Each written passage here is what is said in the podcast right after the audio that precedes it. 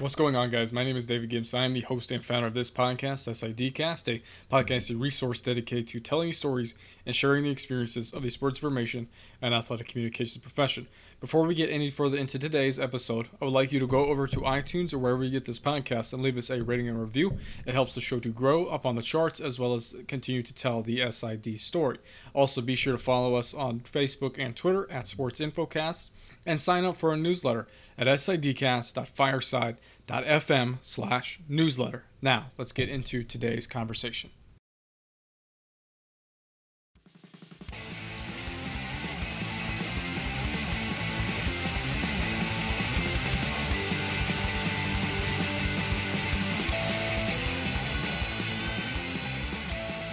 Welcome back to the 150th episode of SIDcast. Absolutely incredible. Um, I tell the story all the time to people. I only plan to make 14 of these episodes in the beginning. And even when um, I, I started hitting episode 100, I, I told my girlfriend, now fiance, um, that I was going to think about the future of SIDcast after episode 100, if that was going to be something that uh, we continue doing. Um, but for some reason, when I hit, when I hit 100, uh, I kept going. Um, and it just kind of took one step in front of the other, making more and more episodes. Uh, we've been pretty consistent here lately. I know that I kind of slacked off a little bit there in the summer with moving and starting a new job, but uh, um, here we are, and 150 episodes snuck up on me.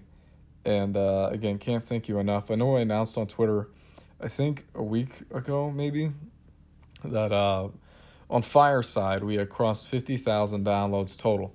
Um, that's not like, like on on that new provider. When I switched from SoundCloud to uh, Fireside, it didn't carry over my statistics. Uh, I think we're actually at about 61, 62,000 right now, I think is the last time I checked. Total downloads. So we are marching ever so uh, pretty much quickly from one show to the next um, toward a 100K download mark even 75k, which is would be absolutely insane. Uh, and and over the past couple of months here, I think November, December, and January have all exceeded each other in uh, downloads uh, by 500, 600. So we, we're steadily going up and up and up and up. And I think that this is the time that the show is really starting to hit its stride, even three years later. Um, and I can't thank you all enough for it. So I uh, just want to kind of throw that quick thing in there. We do have Will Roleson today. Uh, resides in Greenwood, Indiana, but if you've heard his name before, or I guess you could read the title, uh, works for COSIDA. You might have seen him on a lot of the different um, webinars or, or anything like that. If you've ever served on a committee that he's been a part of, then you know Will. Uh, but actually, do you know where he started? And did you know that he was calculated? I think he, he did some research, one of the youngest uh, head football, head men's basketball SIDs in the country um, during his time at Kent State. Uh, started at Miami of Ohio, was an Indiana native, found his way working with COSIDA, and he's all we talk about the dedication to it, the the advocacy that is needed. Um, some of these salary surveys that you keep getting emails and prompted for by Doug Vance, uh, things like that, what it's intended for, what it can be done with the information, how this information is planned to be used.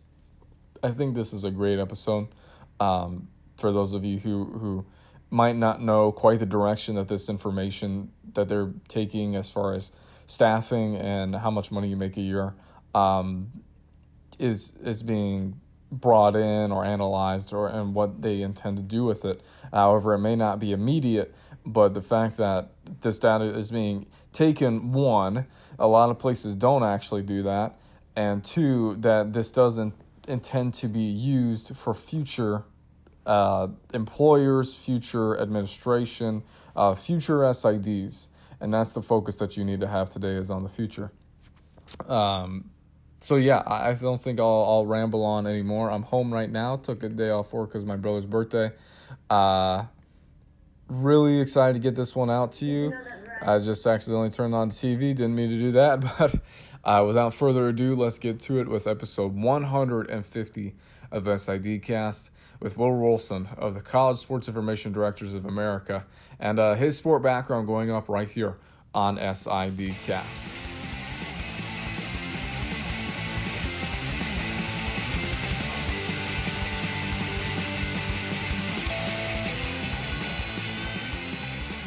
You know, I- little league, uh, played some rec sports when I was younger. Uh, knew pretty quickly that I wasn't going to be uh, an athlete, whether that was due to lack of natural skill or, or not wanting to put in the, the sweat equity that it would take to to succeed. So, uh, always enjoyed sports, always loved being around sports, and really wanted to, you know, do that for a living. Thought if I can't be an athlete, let me let me talk about athletes. Of course, when you're young, who knew that the field of sports information even existed? Mm-hmm. Uh, so, you know, I, I, can't say I knew I wanted to be an, an SID till uh, a little bit older.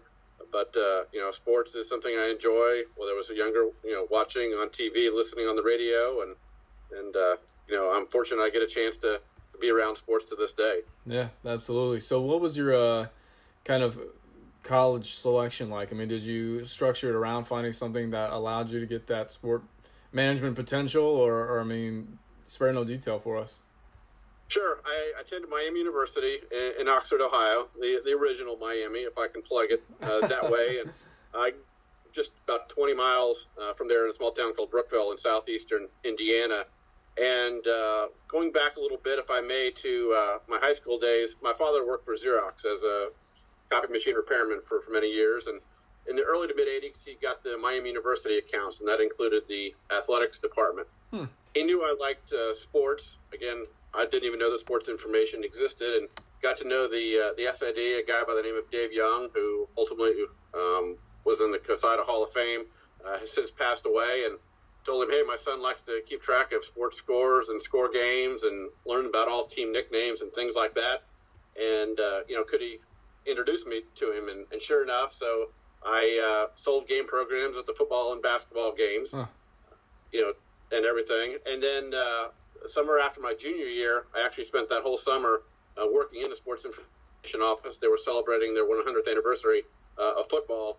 Uh, so my project, as a lot of people know, Miami's known as the cradle of coaches. Paul Brown, uh, John Harbaugh now, Ara Parseghian, a lot of famous names had come through Miami, and they wanted to track kind of where their their coaches, you know, had gone, head coaches, assistant coaches, and of course, this is long before you could just Google names and find out, you know, on a staff directory on an athletics website who's where. Uh, so it, I spent the whole summer basically on the phone doing a, a, spreadsheet and graphs of who went where, and if you found out a coach had gone somewhere, you had to call that school and say where'd they go from there and everything. So um, ultimately, I wanted to work for Dave. I wanted to go to Miami, and and it was really honestly more for the sports information opportunity to work in the athletics department uh, than it was for any particular you know major or academic program. Even though I you know enjoyed the mass comm program mm-hmm. at the university. So, how did your duties evolve over that time? I mean, you did some research things, and then now you're that you're actually in. Uh, now that you're actually in college, it's time. I mean, you're you're full blown get to work. I mean, what was that like? Right, I, I got a chance to get on the ground floor of StatCrew software. Mike Ranieri, who started StatCrew before selling it to uh, CBS, uh, was a Miami grad. He developed the program, and, and I was basically the first beta tester. Hmm. He would bring in his existing software that he knew worked. He'd bring in a beta version of some improvement that he wanted to make, and I would sit next to him, listen to the same caller at courtside, and, and input you know the game. And sometimes it would crash after the first media timeout, and sometimes it would you know be a success, and we'd find out that you know uh, that was a good addition, and we got to do some input on the front end. So. Uh, that was an exciting uh, part and story I like to share. But you know, Dave gave me the opportunity to help primarily with football, you know, and basketball. a lot of the other student assistants, you know, had to handle, you know, field hockey or tennis or golf or something like that. So he gave me opportunities, you know, that really helped take me, you know, into the profession. And um, you know, I got to work the StatCrew for the MAC tournament. I think 3 or mm-hmm. four years uh, there. Uh, then uh, I think it was my, my sophomore junior year. Dave had a second heart attack, um, and I got a chance to almost single handedly edit the football media guide, you know, back when media guides were, were still a thing. And that was probably unheard of at the Division One level for an undergrad to get that, you know, opportunity. And, um, and we had an outside publishing company do the graphic design, but in terms of writing the, writing the bios and everything, um, again, opportunities that I was able to put on my resume that prior to this day, very few people uh, could do as an undergrad how did that feel to be able to do that? I mean, because there are some things to where you might, some people here uh, might have some undergrads that second guess themselves quite a bit. Uh, I mean, how did you develop the confidence to do that? I mean, you really didn't have a choice. I was like, you're either going to do it or you weren't going to do it or you're going to fail. So, what did that look like for you? Right. Well, I, I was, you know, pretty confident, you know, in myself. I look back sometimes and wonder if I was a little, you know, overconfident Oh, yeah. in my abilities. But uh, as you said, you know, it was there. I took the opportunity, and uh, you know, knew for sure that I wanted to go into the into the business, and thought, you know, if I can pull this off, I could set myself up for a, you know, pretty good, you know, internship or entry level full time job out of college. So you know, it was enjoyable. You know, I lived in the in the, dorm, the dorm I lived in all four years or last three years at Miami was the closest one to the basketball arena, which is where the sports information offices were located, and, and that was you know by design. And uh, you know, I just want to get through my classes so I could get down to the office and you know in whatever way was needed that day. Yeah, that's awesome, man. Um, yeah, I, I think during football season, uh, my interns hate me in many ways, more than just one. But one of them is because I always turn on MACtion during football season, and um, I think there was a statistic like in the East Division of the MAC. There's been like a different division champ in like the last six years. Is that right? I mean, well, I know Miami was like the most recent, but like, isn't it something like that? I think it was crazy out there. Yeah, I hadn't heard that statistic specifically, but it, but it sounds right, and it's amazing in the Mid American Conference as opposed to maybe some of the power leagues that you know you can go from worst to first or first to worst, you know, in a, in a season. Uh-huh. Uh, it's really you know the, the line between good and bad is that you know is that fine, and you know if you get a couple good players and you know get an extra win or two, win a game on the road, and all of a sudden you know you're at the top of the conference and um, yeah, it's it, it doesn't surprise me because you know any team can win in almost any year. I mean, Central Michigan won the, the West Division this year, and they were picked last in the preseason. poll. Yeah, yeah, absolutely nuts. That's why I love it so much. Um, yeah, so kind of you alluded to you had these great opportunities. You worked more with football, whereas everybody else got to work with tennis. Um, obviously, the time comes for everybody, but it's time to leave college. Uh, you're still looking for sports info jobs. Where did that lead you? Uh, what was life like at that time? Spare no detail again. Right. Again, going back to the confidence level, I, I thought for sure that I was going to come out, you know, with an entry level full time job.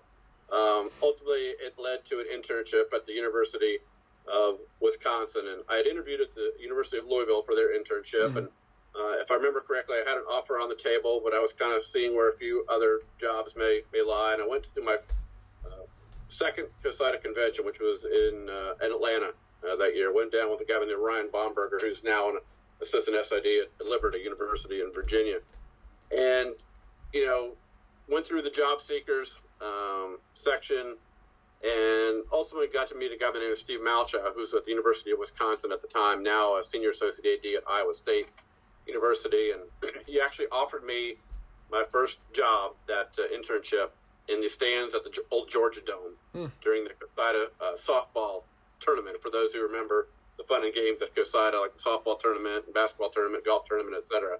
So always a great uh, memory, and um, you know, went up to Wisconsin, spent a little over a year, and had a great experience uh, there as well. Yeah.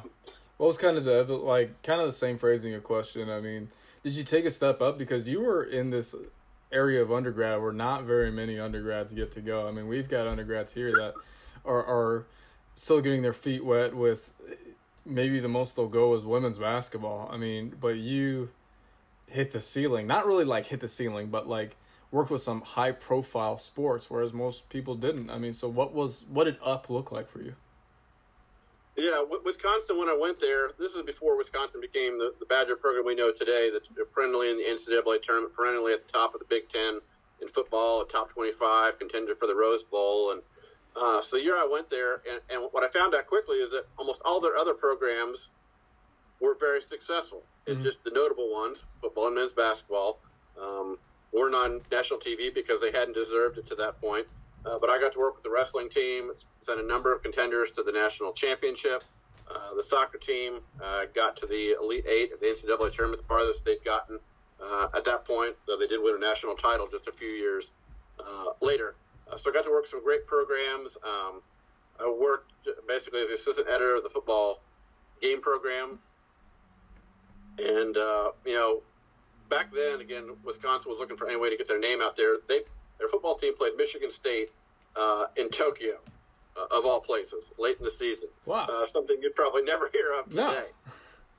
And um, so they took a number of the full time staff out there. So I got to go with the men's basketball team uh, out to Loyola Marymount in, in California uh, for their road trip.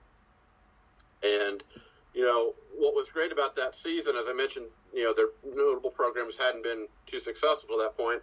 Football team made the Rose Bowl for the first time in like 30 or 40 years, uh, and they've been successful ever since.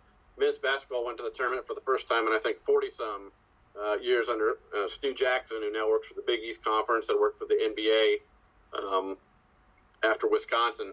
Uh, so the year they had there was just incredible. Kind of set the stage uh, for what that program you know has become on a national level, and and uh, doing no part to me, but to see that program go from you know very little national attention to you know arguably one of the 15 or 20 best athletic programs in all of college athletics since then. Mm-hmm. So, how did we get to this point now where you're working with COSIDA?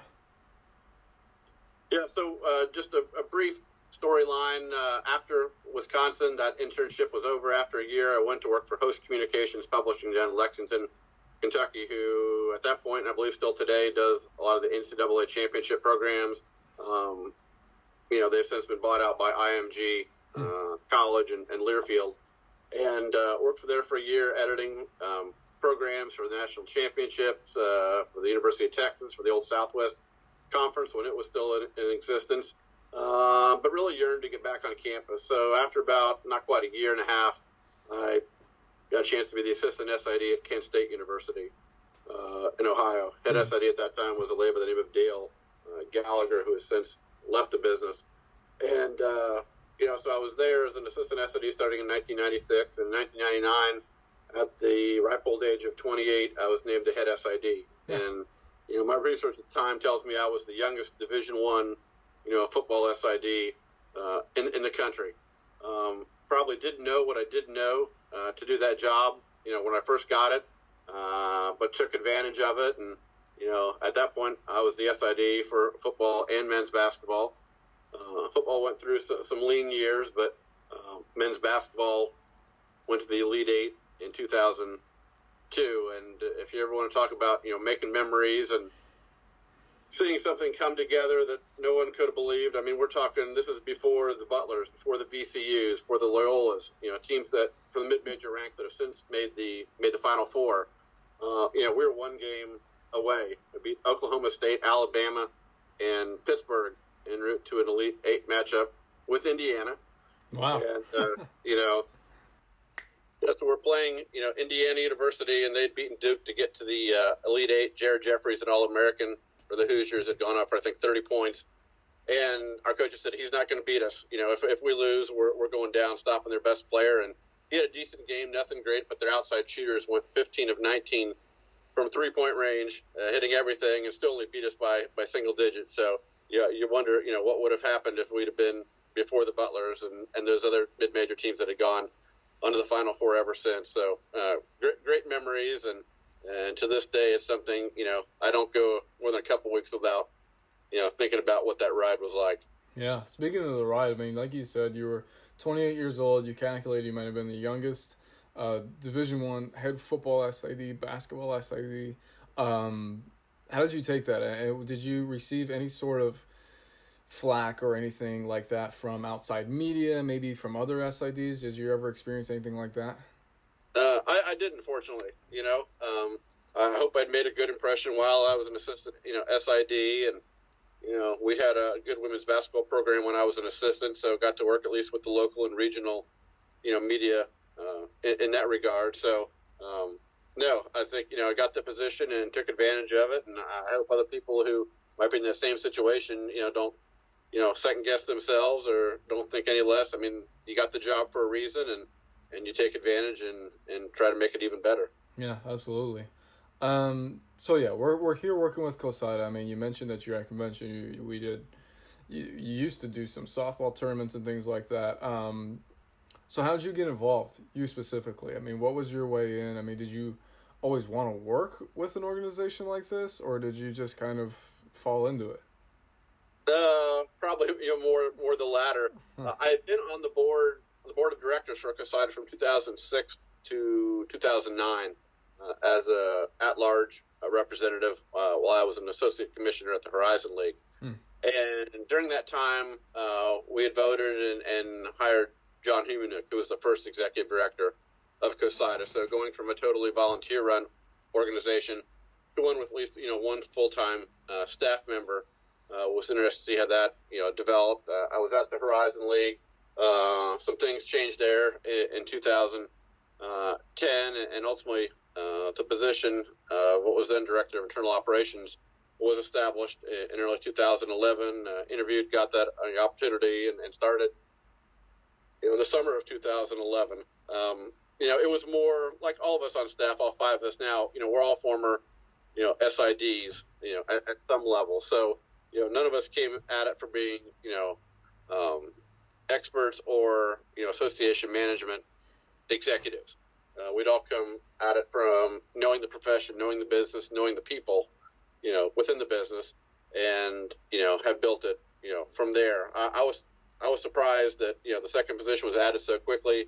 You know, after I was on the board, that Barb Kowal was was hired, you know, in the communications uh, role, now adding some professional development as well.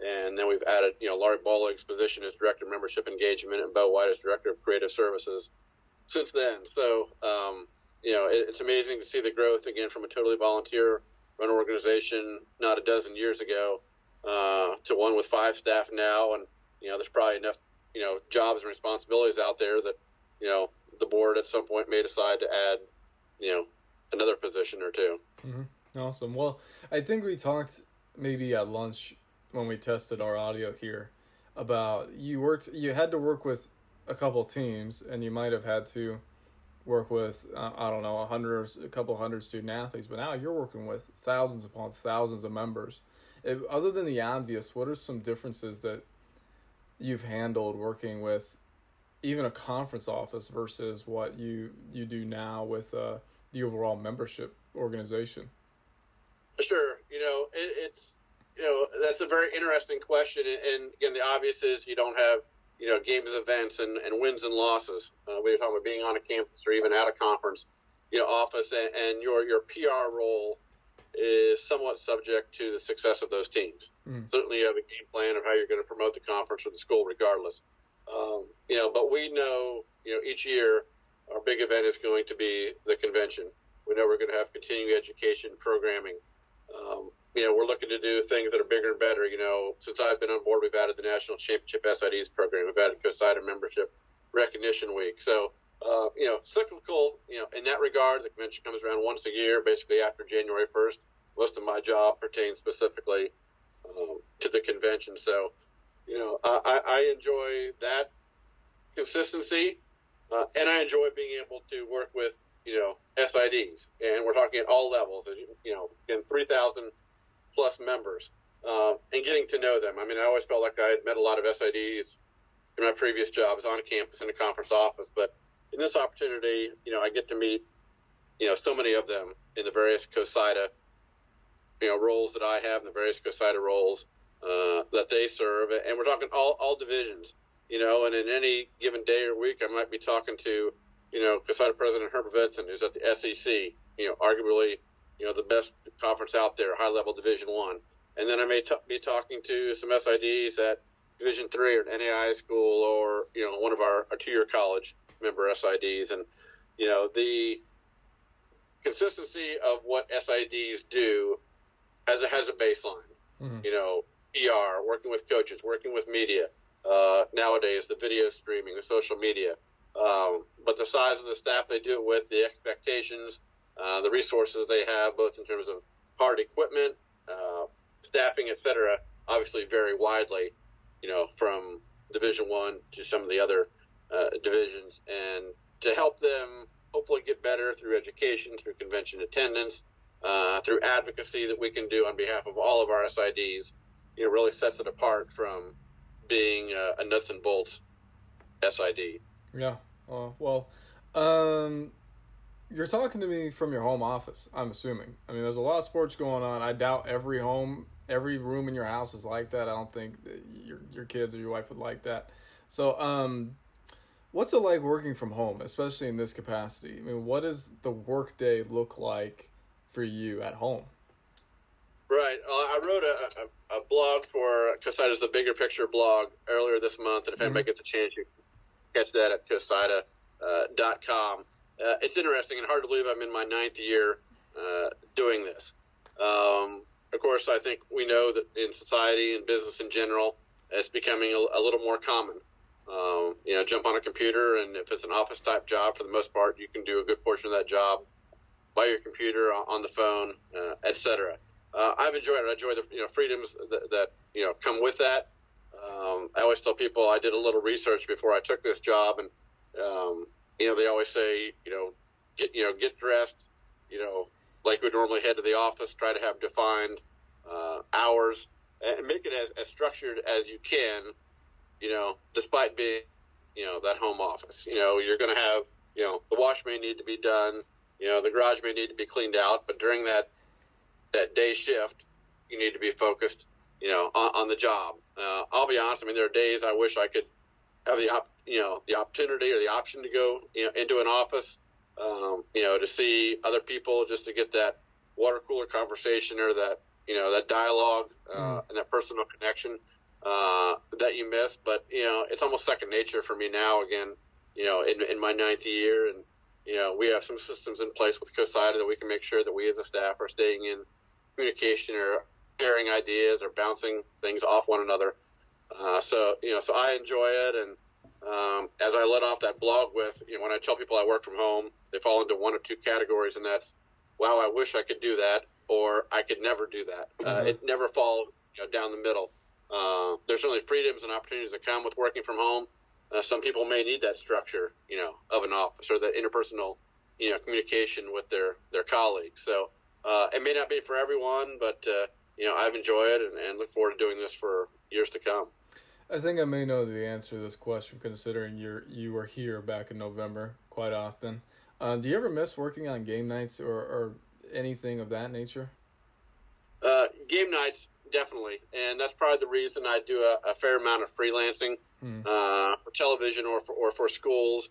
I probably had 35 dates this basketball season you know, alone, uh, Butler, IUPUI, Indiana, University of Indianapolis, and and then working for some freelance TV companies, you know, and you know, on any given day, I might be doing TV stats or official scorebook, uh, timeout coordinator, uh, you know, you name it, and, and, I and I enjoy that. And if I couldn't do that, I, I would really miss it even more. Uh, of course, you know, SIDs have jobs that go well beyond, you know, game night is, is mm. you know, hmm. our audience well aware.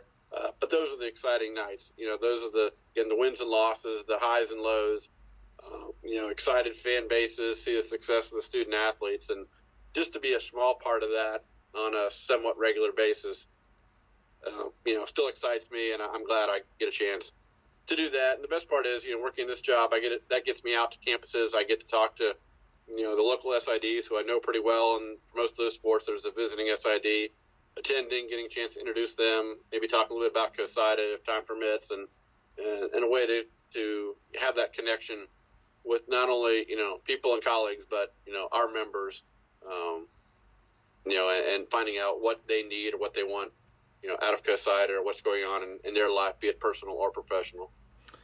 Uh, I know that this is kind of going to be kind of um, framed a little way that you kind of have to answer it in the right way. COSIDA advocacy I mean, how do you approach people who are a little bit skeptical of joining, maybe just flat out don't want to join? Um, what does it look like for you, and what does it look like for the organization as a whole on gaining and retaining new members? Yeah, well, Laurie Bollig, our membership engagement director, does a great job, and, and she's been trying to connect with some of our you know young professional SIDs. That's the next generation, and how they view uh, the profession, and more more importantly, how that generation views uh, membership associations in general quite different, you know, than my generation and those that came, you know, before. Uh, they want to know what they're getting out of it for their for their membership fee. Uh, they want to know what they're getting out of convention for their registration uh, fees. So, you know, advocacy has really kind of floated to the top of COSIDA's priorities recently, as mm-hmm. defined by the board, and and Shelley Poe, uh, past president, is the chair of our advocacy committee, which has only been in place for a short time, but is really just getting off the ground and figuring out ways that you know they can reach out and because we, we know that in many cases there's things we can do as a national association to advocate for the profession in general and for the professionals, meaning our membership member SIDs. Um, you know, I think COSIDA Membership Recognition Week is at the heart uh, of that, but certainly, you know, not alone. Uh, Doug Vance, our executive director, takes every opportunity he has to, you know, talk to his colleagues at, at coaches associations and, and, you know, media organizations, basketball writers, football writers, et cetera, to talk about what's going on in, in sports information and how we can best serve them, how they can best work, you know, with us. Uh, but the key part, and we learned this a couple years ago in one of our previous strategic branding studies, is a lot of it comes down to how can we arm our member SIDs so they can advocate for themselves. Mm. It's one thing for us to talk to uh, or have Mark Emmert, NCAA president, in some of our uh, in a, a, board meeting or an officers meeting at the NCAA convention each January. Um, but how is that going to affect, you know, person A at the, at, at B? You know, how can we arm them by saying, you know, if you have this many responsibilities, you need this many resources, or if you're doing this much, your salary ought to be X.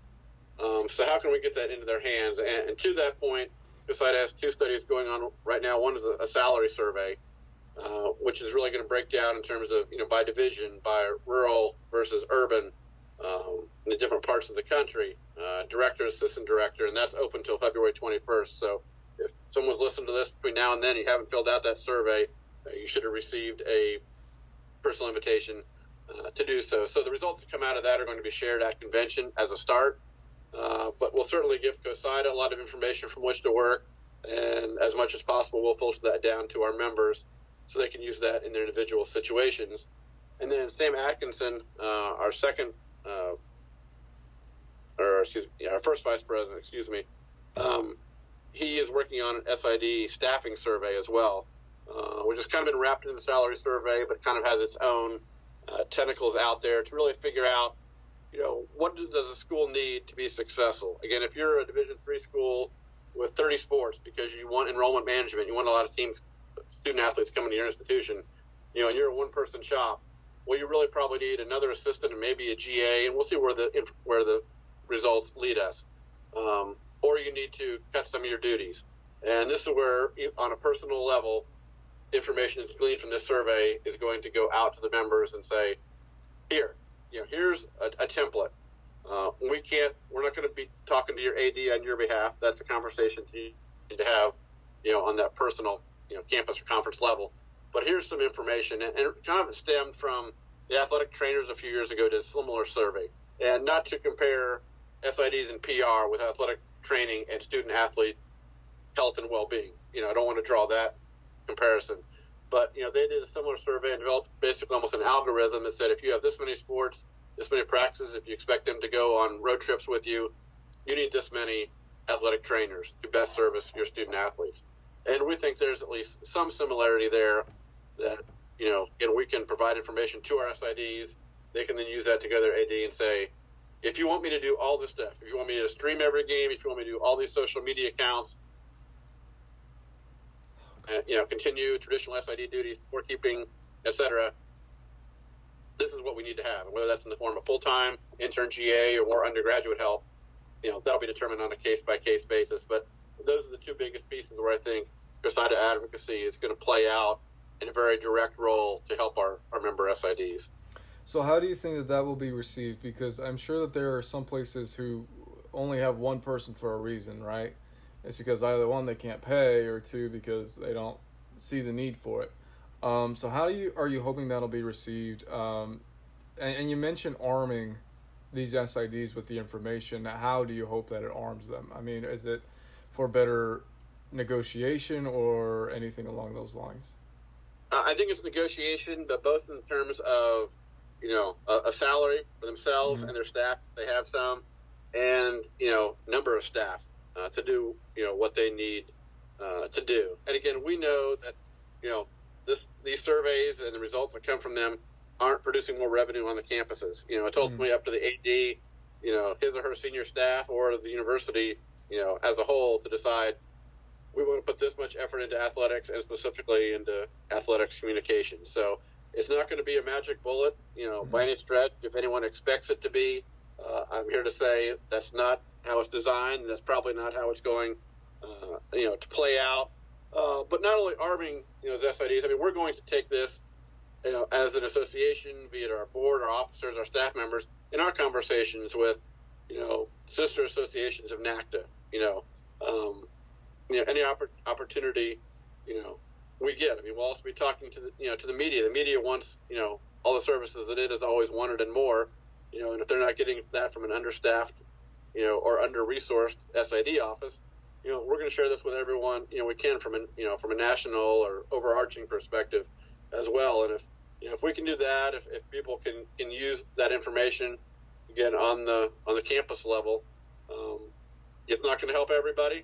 Mm-hmm. Uh, each person that it does help, I'll consider that a success.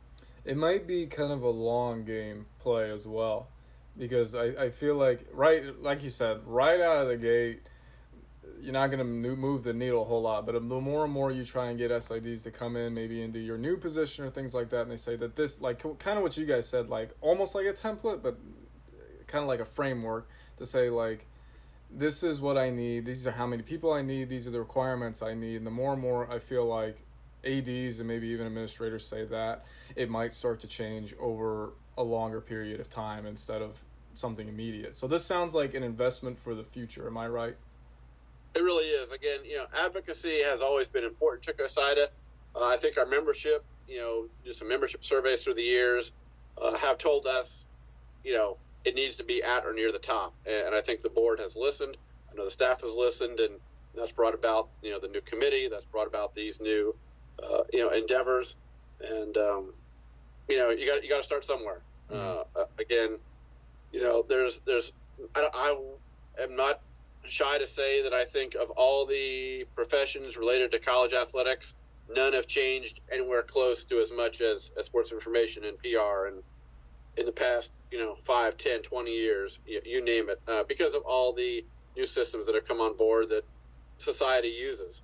Uh, and it's no different than you know corporate PR, um, but you know having fan bases, vocal fan bases, uh, student athletes, the, the, diverse audiences that college athletics touches. Um, you know, I think resourcing needs to catch up to allow SIDs to do the best job they can, and in turn, best serve student athletes, the coaches, and the universities. I'm sure you've seen some comments that people usually throw out there, something like, well, what will this change? Well, that just sounds to me like you kind of have a personal issue. If you're not thinking about your intern that's kind of bright eyed, really, like, kind of like what everybody else that I've talked to. You're episode 150, by the way. I've had 150 episodes of people who had, okay, maybe three or four people who knew what sports information was in high school, yourself included. If you're not going to put in that investment for at least those kids and have these conversations and be willing to have these dialogues and sh- submit this data that you guys are searching for um, then yeah you can you can roll over and you can just just kind of roll over and play possum because that's what it feels like when you're making these cynical comments to me. But i just want to kind of throw that in there. I'm gonna get hate for that. Don't really care uh, but again I, I see where you guys are going i can't submit it because i don't have a salary i'm paid hourly but uh, i completely believe after this conversation with you that this is starting to move into the right direction. I, I think so.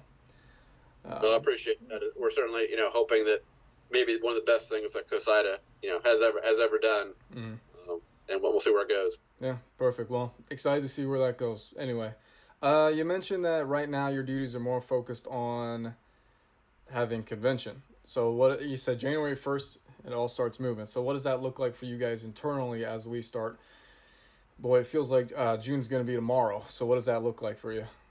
All right, it's you know it's an interesting question, and again, you know, if I can take a step back, a little bit of a short history lesson. When this was entirely volunteer-run organization, I would say that almost everything COSIDA did was centered around you know convention, mm. the program, the awards, the luncheons, um, and everything like that, and having staff who, who have the privilege and the opportunity to think about COSIDA as a whole, not just convention, you know, 24 7, 365, uh, I, I, like to think, you know, ha- has helped. And in my role, you know, as convention manager, it's overseeing a little bit of all that.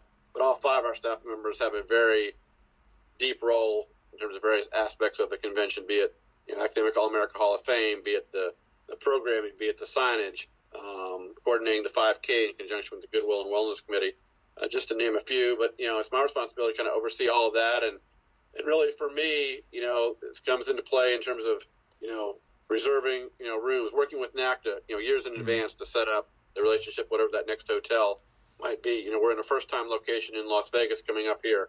Gonna be a lot of things new. Um, and we've got to, you know, really have everything buttoned up.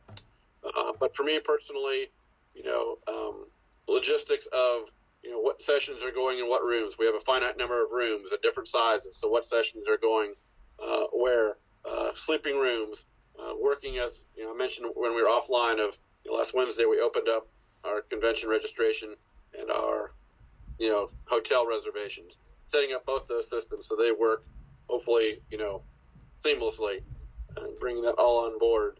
Uh, and then, you know, as we get closer, you know, with you know credentials and closing registration, uh, and you know any transportation if we have any off-site events, transportation for our VIPs like our academic All America Hall of Famers. So, you know, it's uh, as we often call it, you know, the convention is our Super Bowl. It's our big event you know, of the year, and we, it has to it has to go well. It has to look good. It, it touches directly a third of our membership, you know, on a very personal uh, level. Uh, does that mean there's not going to be some things that we wish we'd done a little better? Uh, no, but um, you know, putting putting all that together and uh, and seeing it go well, uh, you know, there's not a better feeling.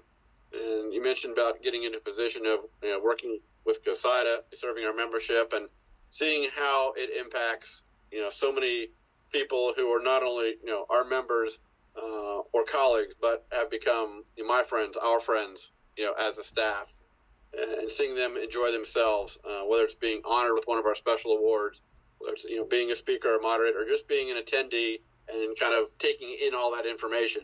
You know, it's it's a fire hose of, of new uh, and hopefully good information for them to, to, take home and take back to their office and, and put to use.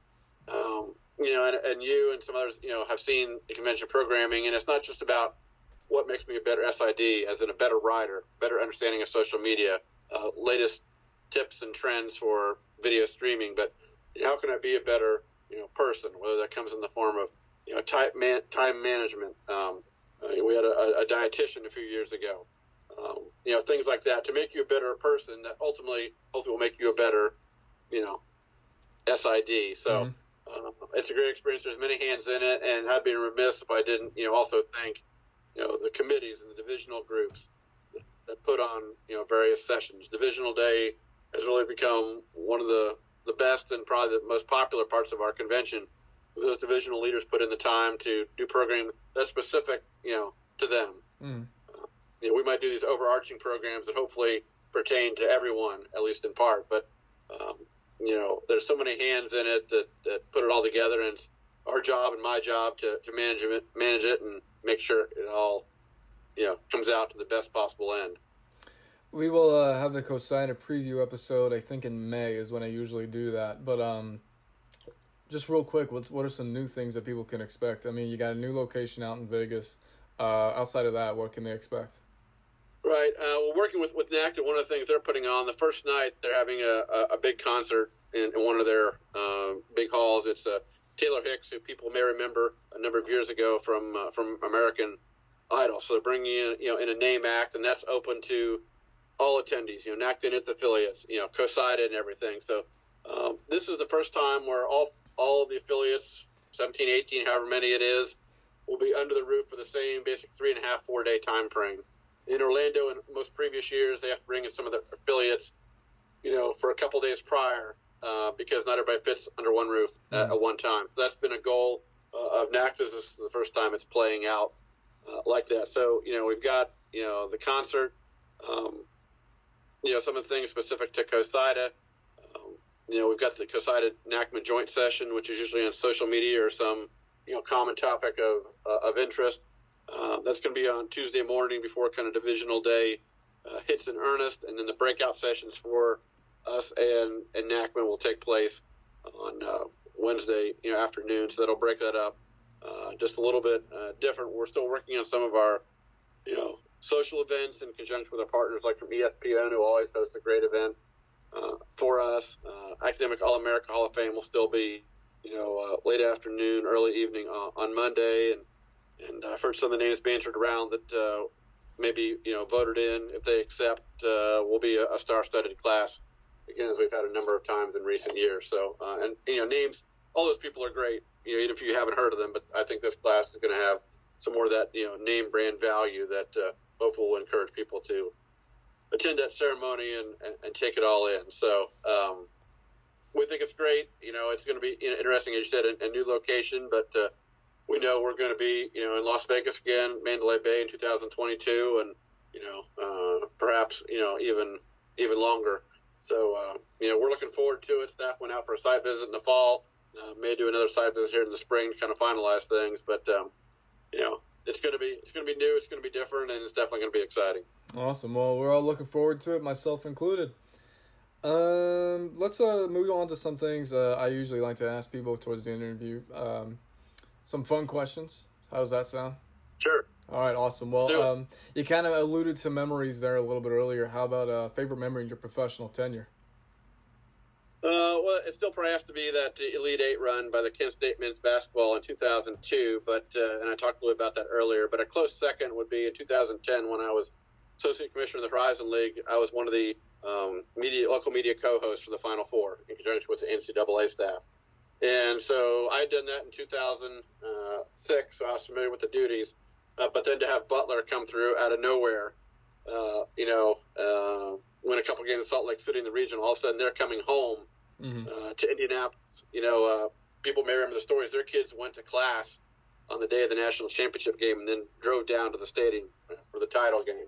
Uh, you know, to see a team, we talked a lot here about, you know, the mid majors to get that opportunity to, to advance far. And what they did would have been amazing anywhere. I think it became more amazing the fact that 2011 in Houston they did it again on a team that probably didn't have as much talent. Uh, but stepping back to 2010, here they are getting to the Final Four, again, almost out of nowhere, and to do it in Indianapolis. I mean, we talk about how you know there's never been a team make the Super Bowl in, in its home. home stadium. Yeah, you know, and to have any team be you know be close. Uh, Michigan State was in Detroit a number of years ago, Now, pretty close. Michigan State, obviously, uh, a stellar program with a great fan base, but for Butler to do that here um, was phenomenal. Um, so to be part of that, and I always joke that the national championship game they're playing Duke. A lot of people remember that last shot by Gordon Hayward. If it goes in, Duke or Duke goes down, Butler wins, and it's even a bigger story than it than it, than it is. But I was working in the media workroom watching the game on TV and thinking at some point I need to go out of courtside and at least say I saw this game quote unquote live.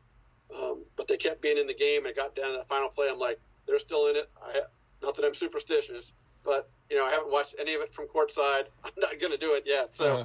the thing is, being that close, that involved, you know, local host, associate commissioner of the conference that Butler is in at the Horizon League, and basically I watched the game on TV like people did in any other corner of the country. Nice.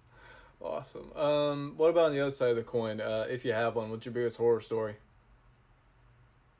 Um. And again, if you have one, yeah. If cool, there if was, not. I was, I was at the Horizon League, and we were looking to add uh, a new member uh, school, and it was ultimately decided it was going to be Valparaiso University. who's since, since gone on to the Missouri Valley Conference, and so, you know, putting together the release right that ahead of time, and I'm going to go up to their campus, just a couple hours drive from Indianapolis, where the Horizon League office was, and I'm going to you know, go up there and be with them for the afternoon press conference. But in the morning, basically, I'm putting together the email, you know, national distribution list, and then setting up my email, putting it in draft, and then, you know, when two o'clock or whatever time the, the announcement is made at the press conference, I'm going to hit send and kind of send this information out because again, unlike today's day and age with social media, we had kept it completely quiet that Valparaiso was going to be leaving what was, you know, leaving the Summit League and joining the Horizon League. And I'm in my office that morning, you know, within an hour, probably getting ready to jump in the car and head up. And something that happened to me then has never never happened to me before, never happened to me since. Somehow I hit send mid morning. So it all goes out there.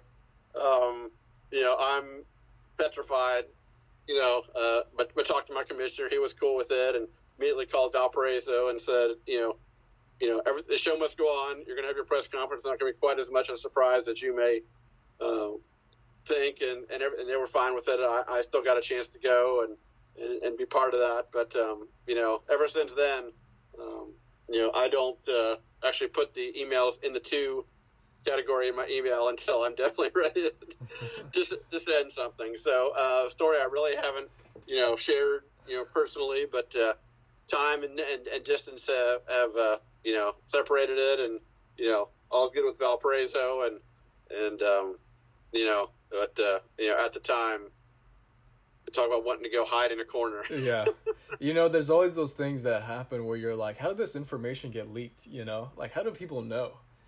And it turns out that you just accidentally hit send. I wonder if there's more things like that than people realize out there. Um, yeah. Uh, in your mind, what traits or characteristics make a good SID? Uh, you know, I, I, think the same things that make you know a, a you know a good, a good person. You know, you know, honesty, tr- you know, trustworthiness, but will to go that, that extra level and and you know c- connect with, with everybody that you work with. You know, from student athletes to the coaches, administrators, both in your athletic department and around your campus, and certainly you know the media as well. But just you know, just being open, uh, picking up the phone to call people. You know, you know, not being afraid to pick up that phone when someone calls and you know going that, that extra mile. I mean, uh, I know the business has changed. I was on a campus or in a conference office the past ten years, you know, uh, I'm not going to be one of those people that says, you know, well, it was better way back then. It, it's just yeah. different, uh, you know, now. But it's still a people business, and uh, you know, for anybody that you know might be hiding behind a, a monitor or a video camera or you know a social media screen, you know, get out there and, and, and meet the people. Awesome. Good words to live by. Um, am I correct in saying is, is your son going into some SID work as well? He, he plans to. He's a soft. My oldest son Noah is a sophomore at the University of Indianapolis, just up the road, and he works in the sports information office for you know Ryan Thorpe, Cody Wainscott, and Alec Rohr in the Greyhound Sports Info office. Um, he also does a fair amount of broadcasting for the student radio station. He's been to a couple games in Missouri this coming week, and he runs their video stream for all their home basketball games and hmm. wants to do a little bit more. So uh, he's come to the last couple COSIDA conventions, helped with registration, helped with video streaming, or um, some of the uh, awards luncheons and everything. So he thinks he wants to follow in my footsteps. He's got a couple more years before he has to hit the real world, but uh, you know I'm, I'm proud of him as am of all my boys. But it's interesting to see him, you know, take a liking to uh, you know to what I've done it's always funny because you either I feel like there's some kids that just do not follow at all what their parents are interested in. Like mine, my dad's super into cars, works at a power plant, and then my brother's a police officer, and I like sports. it's kind of funny how the, all the dynamics seem to work. So, um, yeah, next time someone's in Greenwood, as I was Sunday, I think. When was wrestling? Wrestling was Sunday. I was in Greenwood Sunday. Uh, what's your restaurant or bar recommendation?